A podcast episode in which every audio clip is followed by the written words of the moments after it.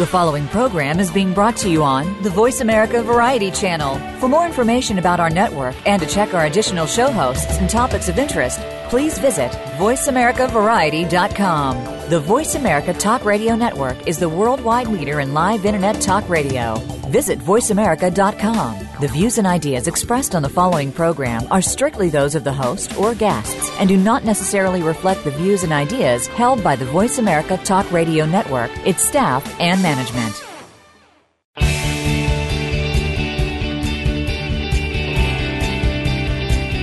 Welcome to Schizophrenia Community Radio. By listening to Schizophrenia Community Radio, you'll be joining, supporting, and gaining strength from the schizophrenia community. Now, here is your host, Dr. Gordon Atherley. Welcome to episode 15 of Schizophrenia Community Radio. This is Dr. Gordon Atherley, your host. I'm a physician retired from practice. Our topic today is caring for schizophrenia questions for the new government of Canada. Now, on October 19, 2015, two or three weeks back, Canadians elected a new federal government with a very strong mandate. Our episode today, which is being recorded on November 9, 2015, features two guests whom I'll introduce in a moment. Both have strong involvements with and experience of things, including advocacy, that matter, matter very much in caring for schizophrenia, a serious mental illness which is greatly feared. They, my guests, are going to phrase questions which they would like to be addressed by the new federal health minister, Dr. Jane Philpott, who's just been named.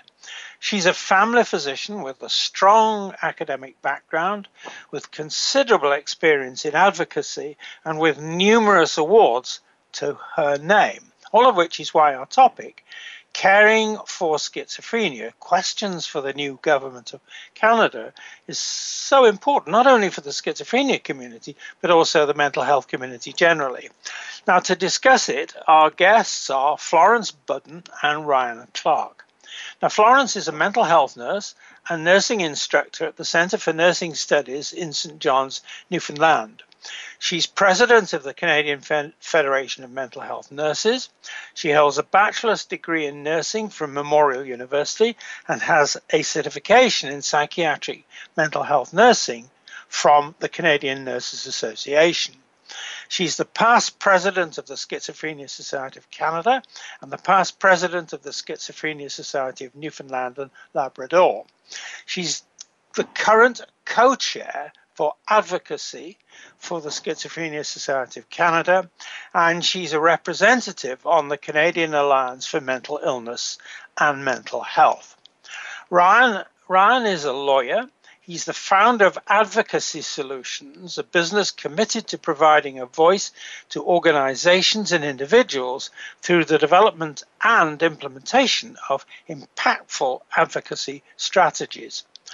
He holds an honors BA and a master's degree, degree in political science, and it was 1993 when he graduated in law. In 1997, he became a policy advisor within the government of Ontario and in 1999, he joined what is now GlaxoSmithKline Inc., where he was a senior manager in public affairs, specializing in public policy and government relations at the municipal, provincial, and federal levels. So, welcome to the show, Florence and Ryan. Thank you very much. Thank you. Great. Florence, please start with you. Please tell us more about your career in psychiatric and mental health nursing, especially as it relates to schizophrenia. Florence? Well, I began my practice in 1988 at the Waterford Hospital, which at the time was the provincial psychiatric institution for the province of Newfoundland and Labrador um, after I graduated from Memorial University and I began working in the acute care area with clients with various diagnoses. But I had a special interest for those clients who were dealing with serious and persistent mental illnesses uh, like schizophrenia. uh, I began to do some work with another group of professionals on educating families because that gap was in the system. And I was uh, the individual who uh, developed the educational plan for families who had um, individuals living with schizophrenia and psychosis. And through that, I became involved with the Schizophrenia Society of Newfoundland and Labrador, and the rest is history. So I have been involved working with families and individuals living with schizophrenia and psychosis since about 19, 1998, 97. A remarkable career. Now, Ryan, please tell us about your career in law and advocacy. Ryan? Well, thank you, Gordon. As you noted in your introduction, I've spent my whole career in and around advocacy, but from several different perspectives. I started off practicing family law uh, as a litigator in court every day, representing my clients in what was often a very adversarial as well as a as quite an emotional environment in many circumstances. Deciding I didn't want to do that for the rest of my life, I then went and worked in government as a policy advisor to a a minister in Ontario. So I served on the political side as opposed to the bureaucratic side. And that's where I began to practice what I call reverse advocacy, in which governments advocate out to stakeholders in an effort to, if you will, keep them quiet or keep the lid on a potentially boiling pot, particularly as you lead up to an election. And then from there, I became a lobbyist, as, as you mentioned. In fact, I literally lobbied the person who took my job at Queen's Park. And so you can appreciate there's a tremendous advantage when you've sat on both sides of the table, as it were. You've been lobbied and you've been a lobbyist. And then finally, I took all of my experiences from those three jobs and created Advocacy Solutions. Right. Florence, please tell us more about your many years of work with the Schizophrenia Society of Canada. Florence? Well, I was elected to the board of the Schizophrenia Society of Canada for the first time in 2001, and I began working um, with the board at that time. Uh, representing, um, actually, I was a representative for Canada because I was an elected uh, representative. And when I became involved with the board, um, I'm it doesn't take me long to want to become involved and have a voice and um, I became involved with the advocacy committee. Um, and with that advocacy committee, I began to look at various topics like uh, criminalization of the mentally ill, um, mental health law, um, you know, appropriate housing, safety, treatments, and programs. Um, a year after being on the committee, I was asked to coach to chair the committee, and I coached and I chaired that committee then for five years. Um, I took one year off in the board, went back as Newfoundland rep, and then became president in 2011 until 2014. Uh, the board extended my term past the normal two-year mark. Um, advocacy is probably the most important thing for me in terms of what I do with families and individuals living with schizophrenia and psychosis because often uh, they have challenges in finding a voice. Uh, schizophrenia is one of the most misunderstood diagnoses, uh, and families find uh, that they aren't sure where to go or what to do in terms of looking into the healthcare system for support and services because uh, sometimes families are often forgotten in um, the discussion. So I guess um, in Newfoundland and Labrador as well, that's um, where I got a lot of training too with advocacy. So I guess the best part of what I do is the advocacy piece with people. And I think, you know, um, I've learned a lot about advocacy from the families and the people that I have worked with uh, throughout this country who are living with the illness because um, families, especially, have learned to become the best advocates because right. of the challenges in the healthcare system in finding uh, appropriate supports and services for their loved ones. So they become very adept uh, at advocating and uh, finding things and searching things out. So it's now, amazing. Florence. I'm sorry. To, I must say, I'm sorry to be rude, but you know me well enough. I'm going to stop you there simply because of time. But we're going to be talking about all of those things you mentioned later on. Very, very key points about family. Thank you. Now, Ryan, please tell us about the work of your business, Advocacy Solutions, especially as it relates to mental health. Ryan? Well, founded in 2003, Gordon, the business is focused on teaching and training people how to be effective advocates on their own behalf, typically to government, but not exclusively. And we provide three core services training and development, creation of strategic plans, and implementation of, of strategies. My clients typically include large to medium innovative pharmaceutical companies, biotech companies, patient groups, and other not for profit healthcare organizations. But the people that I actually provide these services to are um, patient groups like Schizophrenia Society of Canada, for example, individual patients and, and caregivers, and I've worked with individuals within the context of schizophrenia and other severe mental illness, individual physicians, other individual healthcare professionals, healthcare professional organizations, um, innovative pharmaceutical companies themselves, and also third party patient support programs. But stepping back from all that for a moment, the essence of what I do is teach individuals something that I think is a life skill the ability to advocate for yourself or a loved one, regardless of who you're advocating to. Could be your child's teacher or your spouse's physician. And in that vein, I've had the pleasure of working with our other guest tonight, Florence Budden, for over 10 years, as well as with, as I said, the Schizophrenia Society of Canada and most of the provincial schizophrenia chapters across Canada. Thanks, Ron. Thank you, Florence, for bringing us together in this way. Um, and we're going to move on. This is where we take a short break. I always like to say this is where we pay the rent, so we'll do that now. This is Dr. Gordon Atherley, and my guests are Florence Budden and Ryan Clarke. You're listening to Schizophrenia Community Radio on Voice America's Health and Wellness and Variety channels, CJMP 90.1 FM Community Radio, and sharingtheburden.ca. Please stay with us. We're coming back.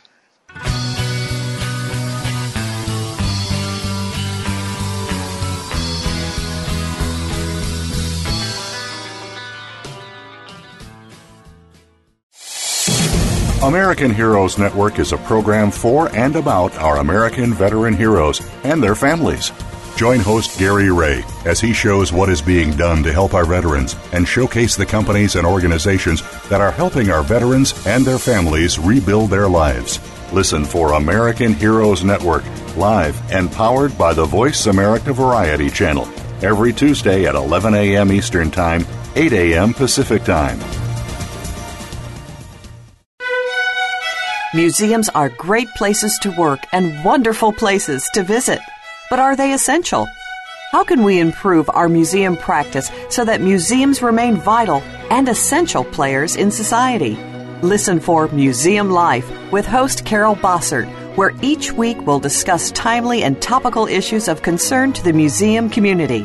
Museum Life can be heard live every Friday morning at 10 a.m. Eastern Time, 7 a.m. Pacific Time on the Voice America Variety Channel. Families today face unique challenges. Marriage, parenting, and family forms have changed a lot in the last century. Family Matters with Dr. Virginia Collin will focus on building and maintaining healthy family relationships. We will discuss marriage, divorce, family mediation, parenting, lifestyles, and mental health. All kinds of family matters. Our show will feature guest experts and your participation too. You can listen to Family Matters live every Tuesday at 6 p.m. Eastern Time, 3 p.m. Pacific on Voice America Variety.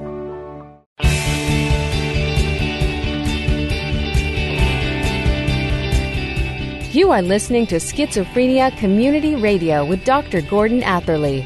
If you have any suggestions, questions, or comments you'd like to share with him, please send them by email to docg at familycaregiversunite.org. That's doc, letter G, at familycaregiversunite.org. Now back to Schizophrenia Community Radio. Welcome back to our listeners to Schizophrenia Community Radio and Florence Budden and Ryan Clarke. Our topic is Caring for Schizophrenia Questions for the New Government of Canada. Now, both of you, let's talk about what you see as the main challenges faced by individuals living with schizophrenia and by their families and family caregivers when they become, become involved with various levels of government. So, please, starting with you again, Florence, for individuals living with schizophrenia who become involved with the criminal justice system, please highlight for us what you see as the main challenges that they face. Florence? Um, well, I think the main challenges of uh, these individuals is there is um, a limited amount of prevention uh, in terms of preventing these individuals from coming involved with the criminal justice system. Um, I think we need to do the research to look at what are the best practice for preventing individuals living with schizophrenia from becoming involved with the criminal justice system. Um, through participatory research, all families and individuals living with schizophrenia to discuss what worked for them well and what didn't work for them. Um, because I think prevention is the key. We need to prevent people from ever entering the criminal justice system once they enter the criminal justice system, there's a definite lack of education, supports, and services within the system uh, for people living with schizophrenia. Schizophrenia is not a well understood diagnosis, so therefore there needs to be more in more education. Um, we also need more psychiatric uh, psychiatrists who are trained in forensics. Um, it has to be a priority, the education for the correctional officers uh, so that they understand schizophrenia and when a person is experiencing an episode of psychosis, what does that mean? How should they handle them? I think the other issue is as well if an individual with schizophrenia is in the system, um, oftentimes they end up in segregation uh, because of the lack of education um, that's given to the correctional officers and staff. And this, again, only fuels how they're feeling at the time. Um, if you're paranoid, you will only become more paranoid. And um, we have to look at what are better practices. We also have to look at better forensic services for individuals and better reintegration into the community. And with all of that, the family needs to be involved and they need to be educated and supported. And I think that's extremely important. Right. Florence, thank you for that. We're going to be do- talking about that very much more, but that's a very, very good start for this. Now, Ryan, for the families and family caregivers of individuals living with schizophrenia who become involved with the criminal justice system, please highlight for us what you see as the main challenges they face. And they are the families and family caregivers. Ryan? Let me start by drawing an important distinction here. While the administration of justice in our system of government, Gordon, is shared between Ottawa and the provinces and territories, when we speak of the criminal justice system in Canada, we are speaking primarily of offenses under the criminal code, which is federal jurisdiction. Lesser offenses are covered under provincial legislation. Things like when you get a speeding ticket or trespassing and that kind of thing. But if you're in the actual criminal justice system as someone with schizophrenia or as a, a caregiver and a and a uh, family member, I think the biggest challenge is is helping that person navigate a system that is fundamentally uh, not set up to properly manage people with severe mental illness. So I would echo for families and caregivers much of what Florence has has gone through. So, for example, pre-charge diversion, which occurs when police officers um, refer what are called emotionally disturbed persons. That's the nomenclature within the within the uh, legal system. When they refer people like that to hospitals or other mental health services instead of involving them further in the criminal justice system, seems to me to be a much better alternative. So I would suggest that families and caregivers need to understand things like pre-charge diversion and advocate for their loved ones to be sent down that stream um, if at all possible. But I can tell you in Ontario, this option of pre-charge diversion is both underutilized and inconsistently uh, applied. Now, once in the system, there's a lack of mental health screening, and so unless you are fortunate or lucky enough to come across a, a court support worker who can who can get you out of the system essentially, you're likely going to be stuck there, not getting the treatment that you need and in my opinion are entitled to. So again, at that juncture when engaging with court support workers, I think it's incumbent upon caregivers and family members to be advocates to say to that person, I need your assistance to get our loved one out of the system where they don't belong. And finally, while there are mental health courts in Canada, they are only in a handful of cities, helping just a fraction of the families that need help. Mm-hmm. And so, certainly, one of the initiatives that uh, a community could come together around would be to establish further family, or sorry, excuse me, further mental health courts in communities across this country. Right. Florence, back to you. For individuals who are living with schizophrenia who require mental health care and who become involved with the criminal justice system, as you've both described, please highlight for us what you see as the main challenges they face, particularly in getting the mental health care they need. Florence?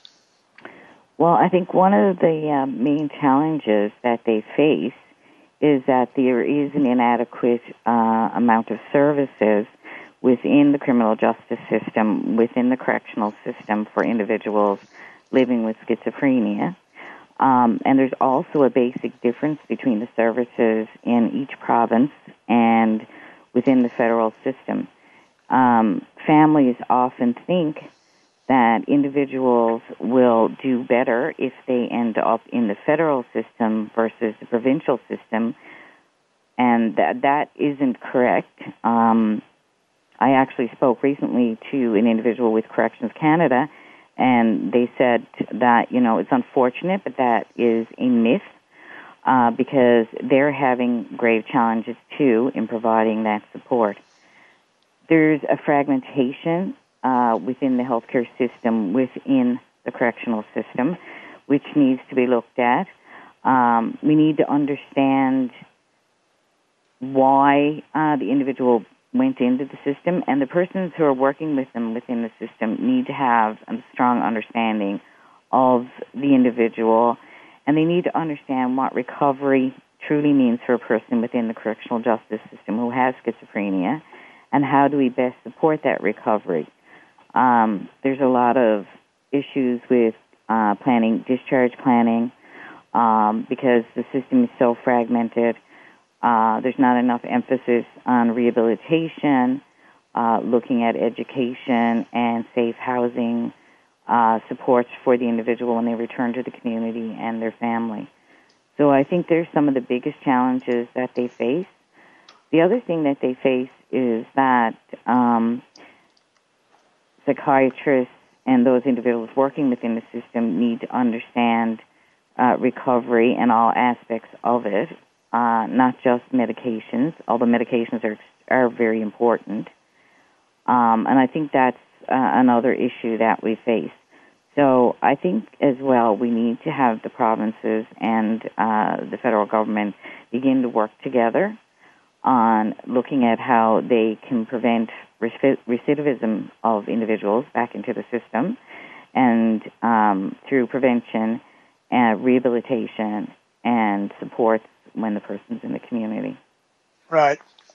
Ryan, for individuals living with schizophrenia who rely on publicly funded access to medications, which Florence has just said are very important, please highlight for us what you see as the main challenges people face um, in getting the medications or access to the medications. Ryan? Absolutely, Gordon. I think the main challenge in this case is ensuring that they get access to the best treatment for them personally. And what I mean by that is everybody is different. Every human being, every individual is different. And people with schizophrenia will react differently to different drugs and different delivery mechanisms and dosages. And while generally speaking, the provincial and territorial governments who have the bulk of the responsibility for, for delivering and administering uh, drugs through our publicly funded um, system have been pretty good at reimbursing the medications approved by Health Canada for schizophrenia, and I think it's important to recognize that. Schizophrenia has actually not been too bad, historically speaking. I believe that increased budgetary pressures on the provinces and territories may mean that some will start to restrict the number of schizophrenia drugs they pay for, if for no other reason, because there are a number of them on the market. And if this happens, I think the results could be significant. We already have mandatory substitution in this country, which means that if you rely on one of the public drug plans to take, and, and you take a prescription to the drugstore, the pharmacist is required by law to give you the cheapest version of that medication, and that's chip, typically a, a generic version. Well, if that version doesn't work for you as well as the brand name drug, what does that mean? The answer may be that you're out of luck unless your physician specifically indicates on the on the on the prescription no substitution. But beyond that, what of the newer medications coming to treat schizophrenia? My fear is, like we are seeing in other therapeutic areas, the provinces and territories will simply say, we have enough schizophrenia drugs funded and we don't need any more. Well, I'd say I hope that the next unfunded medication wasn't the one best suited for your loved one because they're not going to be able to get it under those kinds of circumstances. Right. Um, you've emphasized medications and you've emphasized some challenges which look as though they're starting to take shape, and this is both of you, especially as money is getting tighter, as it always does, always seems to do in healthcare. Now, let's take the break and come back to talking more about these kinds of things. So let's take the break. This is Dr. Gordon Atherley. My guests are Florence Budden and Ryan Clarke. You're listening to Schizophrenia Community Radio on Voice America's Health and Wellness and Variety channels, CJMP 90.1 FM Community Radio, and sharingtheburden.ca. Please stay with us. We're coming back.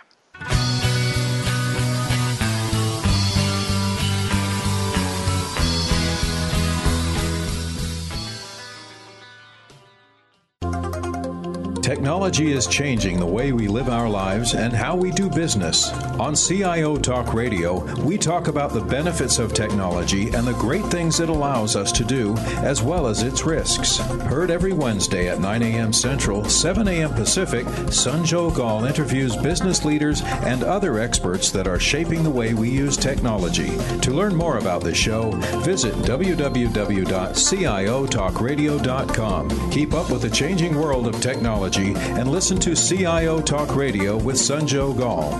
Listen in every Wednesday at 9 a.m. Central, 7 a.m. Pacific, right here on Voice America Business. Do you love to travel? Now, that's a silly question, isn't it? Who doesn't love to travel? Join Lindsay T. Boyd, aka the Dreamweaver, for Travel Time. A professional travel agent, Lindsay will spotlight the world of travel from maps and other travel tools to make your trips easier, to your rights as a passenger, to different aspects of travel, such as sports, faith, or experiential vacations. Travel Time with Lindsay T. Boyd, Dreamweaver, airs live every Wednesday at 3 p.m. Eastern Time, noon Pacific, on Voice America Variety. Dialogue is the single most powerful leadership tool we have to make a difference in the world. Leading Conversations with host Cheryl Esposito creates a place for that dialogue. Tune into the Voice America Business Channel every Friday as Cheryl hosts new conversations among leaders from around the world in business, government, art, economics, and social change. We'll explore big ideas and everyday actions and learn how their own leadership has led them to discover a newfound sense of possibility in the world. Leading Conversations with Cheryl Esposito, bringing big thinkers together in conversations that make a difference right here on the Voice America Business Channel every Friday morning at 10 a.m. Pacific Standard Time.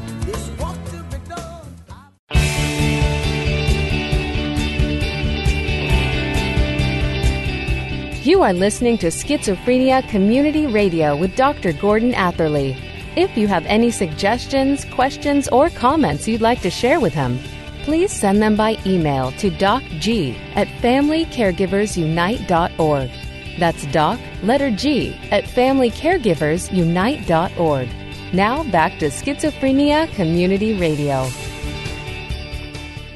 Welcome back to our listeners to Schizophrenia Community Radio and Florence Budden and Ryan Clarke. Our topic is Caring for Schizophrenia Questions for the New Government of Canada. That's the federal government. Let's talk about what you see as the ways in which, in Canada, a national organization devoted to schizophrenia could help overcome the main challenges faced by individuals living with schizophrenia and their families and family caregivers, especially when they become involved with the various levels of government among the problems that we've been talking about. So, First of all, with you, Florence, please highlight for us what you see as the ways in which, in Canada, a national organization devoted to schizophrenia could help overcome the main challenges facing individuals living with schizophrenia who become involved with the criminal justice system. Florence? Well, Gordon, I would state that um, one of the biggest things is that uh, these are the individuals who have the experience and the knowledge those individuals living with schizophrenia and their families, and they would be able to provide uh, their personal experience with the system um, so that the government could understand what went well, what didn't go well, and what changes they needed to make. Um, it's a real challenge, though, to be separating everything, and I think that's where the fragmentation occurs uh, individuals who become involved with the criminal justice system still will be required to be involved with the healthcare system. But if they're in a provincial institution in one province, the services they may get are very different. So, for our organization, I think we have the expertise that the government needs to uh, look at. They need to talk to us they need to talk to families. They need to talk to individuals. And they really, truly need to listen. And they really, truly need to understand. And I don't think it will work with just placing individuals from the criminal justice system uh, in a room without having individuals from the criminal justice system, both nationally and provincially, uh, from the healthcare system, both nationally and provincially, uh, from areas within uh, social justice, for example, housing and employment. I think there has to be a greater, broader plan put in place, and I think we're the organizations that can bring these individuals together and provide uh, an opportunity for all of us to come together and, and, and discuss what's going on, share information, and then place new steps, next steps into play. Right. Ryan, please highlight for us what you see as the ways in which, in Canada, a national organization devoted to schizophrenia could overcome the main challenges facing families and family caregivers caring for individuals living with schizophrenia who rely on publicly funded access to medications. Ryan? Well, access to publicly funded medications is largely the jurisdiction of the provinces and territories. But having said that, I think there are some things that could be done at the national level. The first would be to ensure parity across country. It shouldn't matter where you live in terms of whether or not you get access to a particular drug, in my opinion. But here's the problem or the challenge, if I can put it that way. Under Section 92 of the British North America Act, the delivery of healthcare services, which includes medications publicly funded by the state outside of a hospital, is the sole jurisdiction of the provinces and, and territories, specifically the provinces under that legislation or under the uh, under that act. What that means is that if Ontario decides to make a drug accessible to a person on social assistance and Manitoba doesn't, well, that's it. There is no recourse for that person in Manitoba, despite the fact that if they lived across the provincial border to the east, they would be able to get it. So a national organization could certainly call for what I'll, I'll describe as provincial territorial parity as it relates to, to those medications. Secondly, they could engage Health Canada to ensure that there are no delays in approving new and innovative treatments for pharmaceutical or for schizophrenia. This has not really been an issue to date, but ensuring that it doesn't become an issue should be important in monitoring that part of the process. And finally, perhaps prompting the Mental Health Commission to weigh in on the need for uniform access to medications across Canada for the reasons I mentioned a moment ago could be another undertaking of, uh, of families and um, and caregivers. The, the, um, uh, the Mental Health Commission has not typically done work in this area, again because of what I said about it being exclusively jur- a provincial jurisdiction. But there is certainly nothing stopping them from making their voices heard on this critical issues uh, on behalf of those suffering with schizophrenia. Now back to Florence. Florence, drawing on your experience with the Schizophrenia Society of Canada, how would you make the case for it, that is the Schizophrenia Society of Canada, to be recognized as Canada's national organization devoted to schizophrenia? Florence? Well, I would just state that we have done the work and we have been the ones doing the work with families across this country in bringing together provincial groups to discuss issues related to schizophrenia and psychosis. And um, we have been consistently supporting individuals with schizophrenia and psychosis throughout the country. So I, I would think that uh, based on our accomplishments in various areas um, and the work that we have done, the educational materials we have developed, uh, the collaboration that we have created with other organizations, both professional and other not for profits, uh, within CAMI makes us unique um, in being able to provide the government with the knowledge and expertise that they would need to make changes to the system.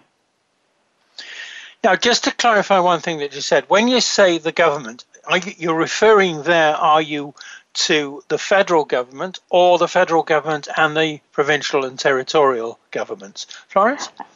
I think I should be more clear. Yes, I'm referring to both. I think that's one of the biggest issues, and I think Ryan even is drawing on it that you know certain things are more provincial jurisdiction, certain things are more federal jurisdiction.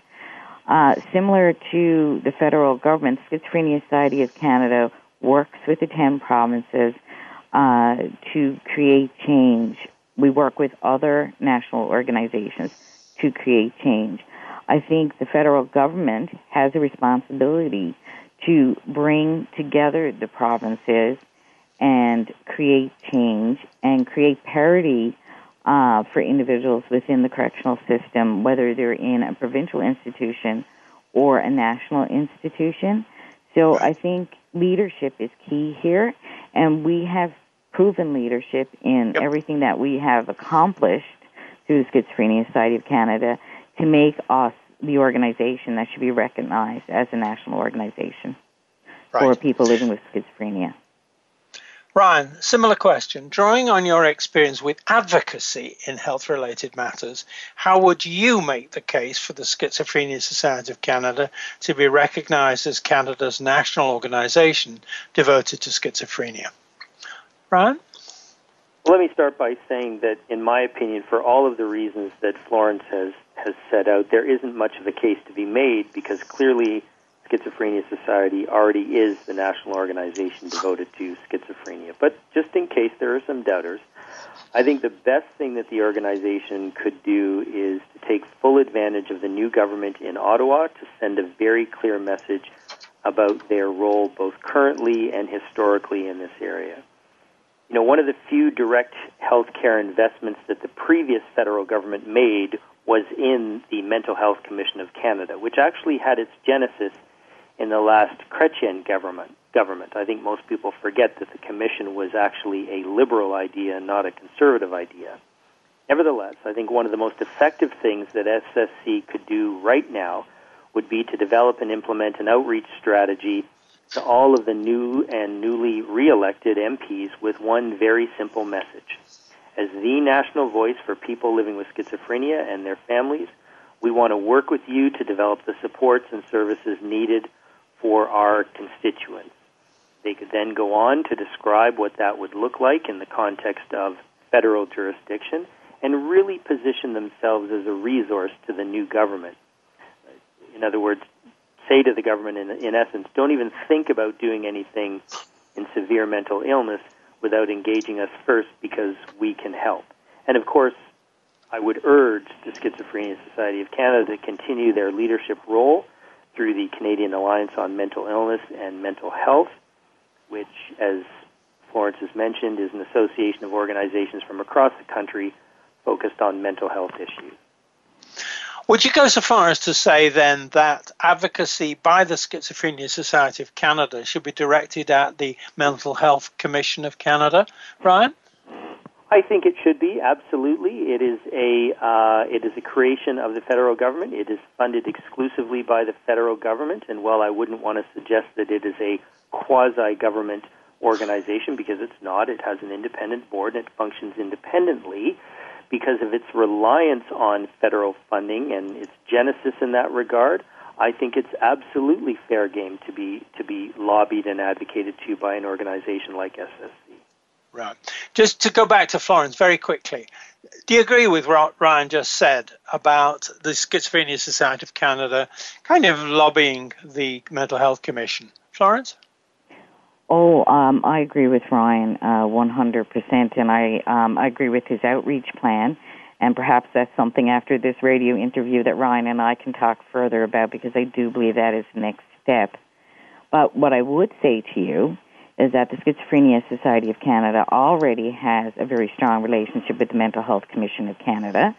And uh, we were involved not only uh, with Senator Kirby and his report, because I actually represented the Schizophrenia Society of Canada um, during that interview process for Out of the Shadows. And I actually am on or in the Mental Health Strategy of Canada. So we already have an extremely strong relationship. We just need to continue to bolster that relationship and assist the Mental Health Commission in moving forward um, with what they need to do. Uh, for example, in creating mental health indicators, so we know what is happening, what what is being done right, sure. what's not being done right. Sure, good. Now we've come to time where we need to take the break, so we'll do that now. Um, this is Dr. Gordon Atherley, and my guests are Florence Budden and Ryan Clarke. You're listening to Schizophrenia Community Radio on the Voice America's Health and Wellness and Variety channels, CJMP 90.1 FM Community Radio, and sharingtheburden.ca. Please stay with us. We're coming back.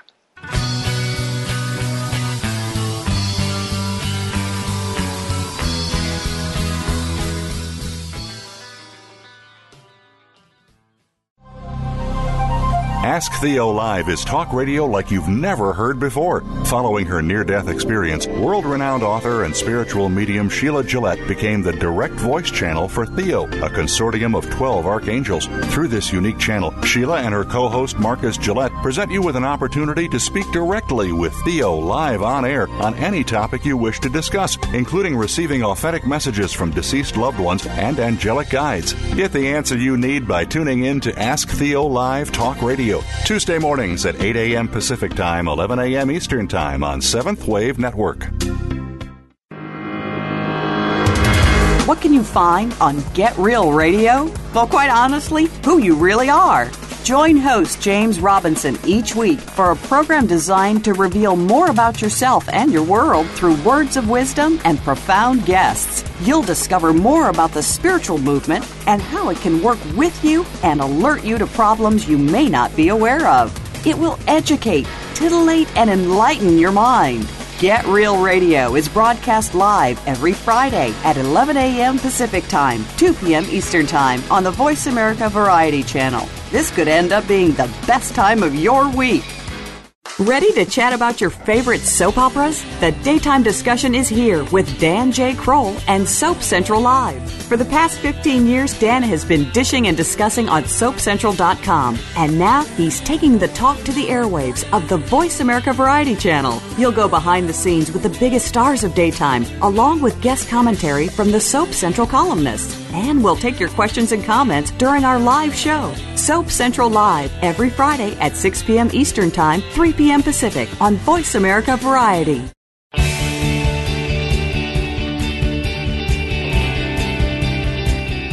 You are listening to Schizophrenia Community Radio with Dr. Gordon Atherley. If you have any suggestions, questions, or comments you'd like to share with him, please send them by email to docg at familycaregiversunite.org. That's doc, letter G, at familycaregiversunite.org. Now back to Schizophrenia Community Radio. Welcome back to our listeners to Schizophrenia Community Radio. I'm Florence Budden and Ryan Clarke. Our topic is Caring for Schizophrenia Questions for the New Government of Canada and the Health Minister. So, I want you, please, both of you, to phrase questions to be addressed to the new minister, which would be aimed at ensuring that Schizophrenia of Canada is recognized as Canada's national organization devoted to schizophrenia. So, Florence, how would you phrase a question to the minister about seeing the need to improve the care provided to individuals living with schizophrenia who may be subject to federal legislation? Florence? Well, um, the first question I would ask her was Have you heard their stories? Have you heard the stories of individuals and families living with schizophrenia? Do you know what schizophrenia is? Do you know what it means to live with schizophrenia? And do you understand currently what supports are available for individuals? Um, most individuals and their families living with schizophrenia within the healthcare system would be provincial. So I would ask her, how is she going to support the various provinces in assisting them to improve the care that they provide to individuals living with schizophrenia and their families within the provinces. What can they do? Uh, what can she do as a federal minister to provide that support and so that things will improve? And I would ask her, do you understand what recovery was for individuals living with schizophrenia? Florence, I'm going to stop you there and go to Ryan. Great answer, though. How would you phrase a question, Ryan, to the health minister about the role that a national organisation devoted to schizophrenia could play within the context of the minister's mandate? Ryan? Well, Gordon, as you've said it, I would simply ask, you know, what role do you think this organization uh, could play within the context of of, of your mandate. And, and let me answer the question not as the new health minister, but rather as what I think the Schizophrenia Society should be wanting to hear from her. First of all, this notion of the minister's mandate is important because, like the current government in Ontario did, the new prime minister will be making public the mandate letters that he sends to each of his ministers. These letters are going to set out the expectations of the new ministers and are used to ostensibly hold them accountable for their work. So, We'll know shortly if mental health is part of this new health minister's written mandate. In the meantime, when the Schizophrenia Society asks Minister Philpott the, the, the question we just talked about, Gordon, the answers they should be looking for may include the organization is encouraged to play a significant role in the context of this government's mandate. We welcome your input on the direction you think we should be going in mental illness and mental health. We would like to stay in regular contact moving forward. And the federal government is committed to strengthening the role of the Mental Health Commission of Canada. And once the contents of the mandate letter are, know, are known, I think the Schizophrenia Society needs to look for text within that document to build their engagement around to essentially say, if you work with us, we can help you fulfill your mandate from the Prime Minister. Right. Florence, back to you. How would you phrase a question to the health minister about the level of commitment that the minister would be willing to make to the process of creating Canada's national organization devoted to schizophrenia? Florence? Well, first, Gordon, I would have to say that uh, the minister will not be needing to create Canada's national organization devoted to schizophrenia because we already exist. What the minister yes. needs to do is to determine how we can assist her, as Ryan has said, to meet her mandate, as well as how she can assist our organization to continue to provide the education, advocacy, and support for individuals and their families living with schizophrenia in the community. So um, we are already created. We are already the national organization devoted to schizophrenia and have been um, since 1979. Um, what we need now is to work with the health minister to move forward to determine to ensure that the system is no longer so fragmented for individuals living with schizophrenia that they often end up in the criminal justice system uh, because they don't have the appropriate supports for recovery within the community. Can I just ask you a supplementary question to see if you would phrase it in? Maybe you wouldn't. Florence, is it a matter of convincing the minister that the Schizophrenia Society of Canada is what you say it is a national organization, and that what's needed from the minister is recognition of that fact. Florence, would you go along with that? I would. I would go along with that in the sense that, um, um, you know, we already are the national organization, and I guess I'm plugging that point because I think that that sort of has been created. Um, I think we need to educate her on what we do and what we do best and how we can best work with her, as Ryan has said, to to meet our mandate, and for her to support us as the national organization to continue the work that we do through the Mental Health Commission of Canada and with the Canadian Alliance on Mental Illness and Mental Health. Right. Ryan, how would you phrase a question to the health minister about ensuring align, alignment between the objectives of the Schizophrenia Society of Canada and the goals of the new government? Ryan?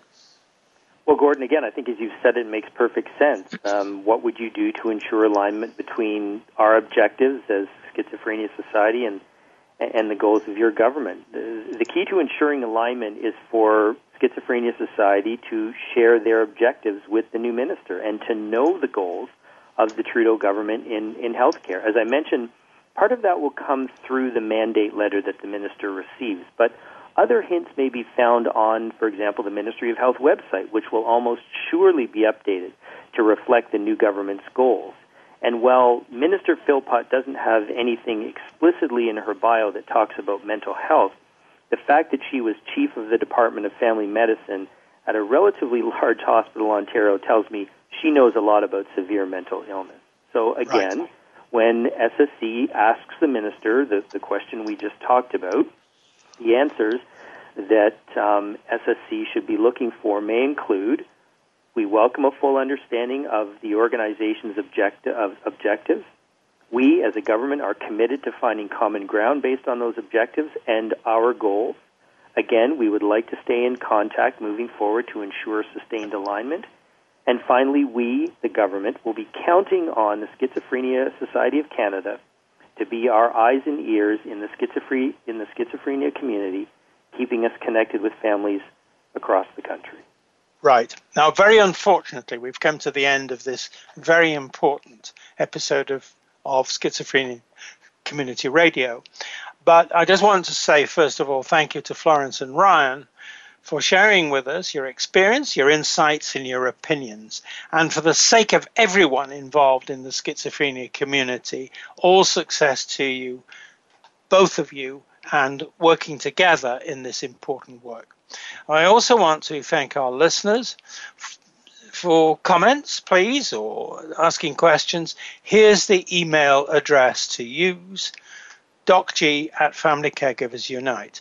And if I could just take a few seconds just to uh, add a plug for Schizophrenia Community Radio, what we increasingly specialize in is interviewing family caregivers, families, and people living with an illness to get their experiences. And I think unfortunately, we, we don't have time to discuss this, but I think what you're both saying is yes, that's something that's needed so that the families, the family caregivers, and the individuals are telling us their experiences so we can figure out how to respond to the challenges they experience.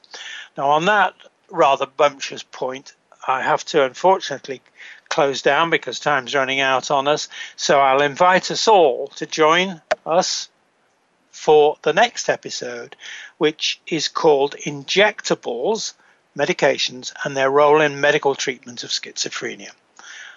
Look forward to talking to you then. I'll be back.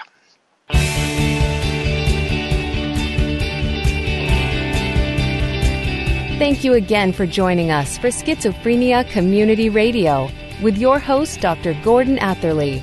Please tune in again every Tuesday at 10 a.m. Pacific Time, 1 p.m. Eastern Time on the Voice America Variety Channel. Thank you for supporting Schizophrenia Community Radio. We hope you too have gained strength.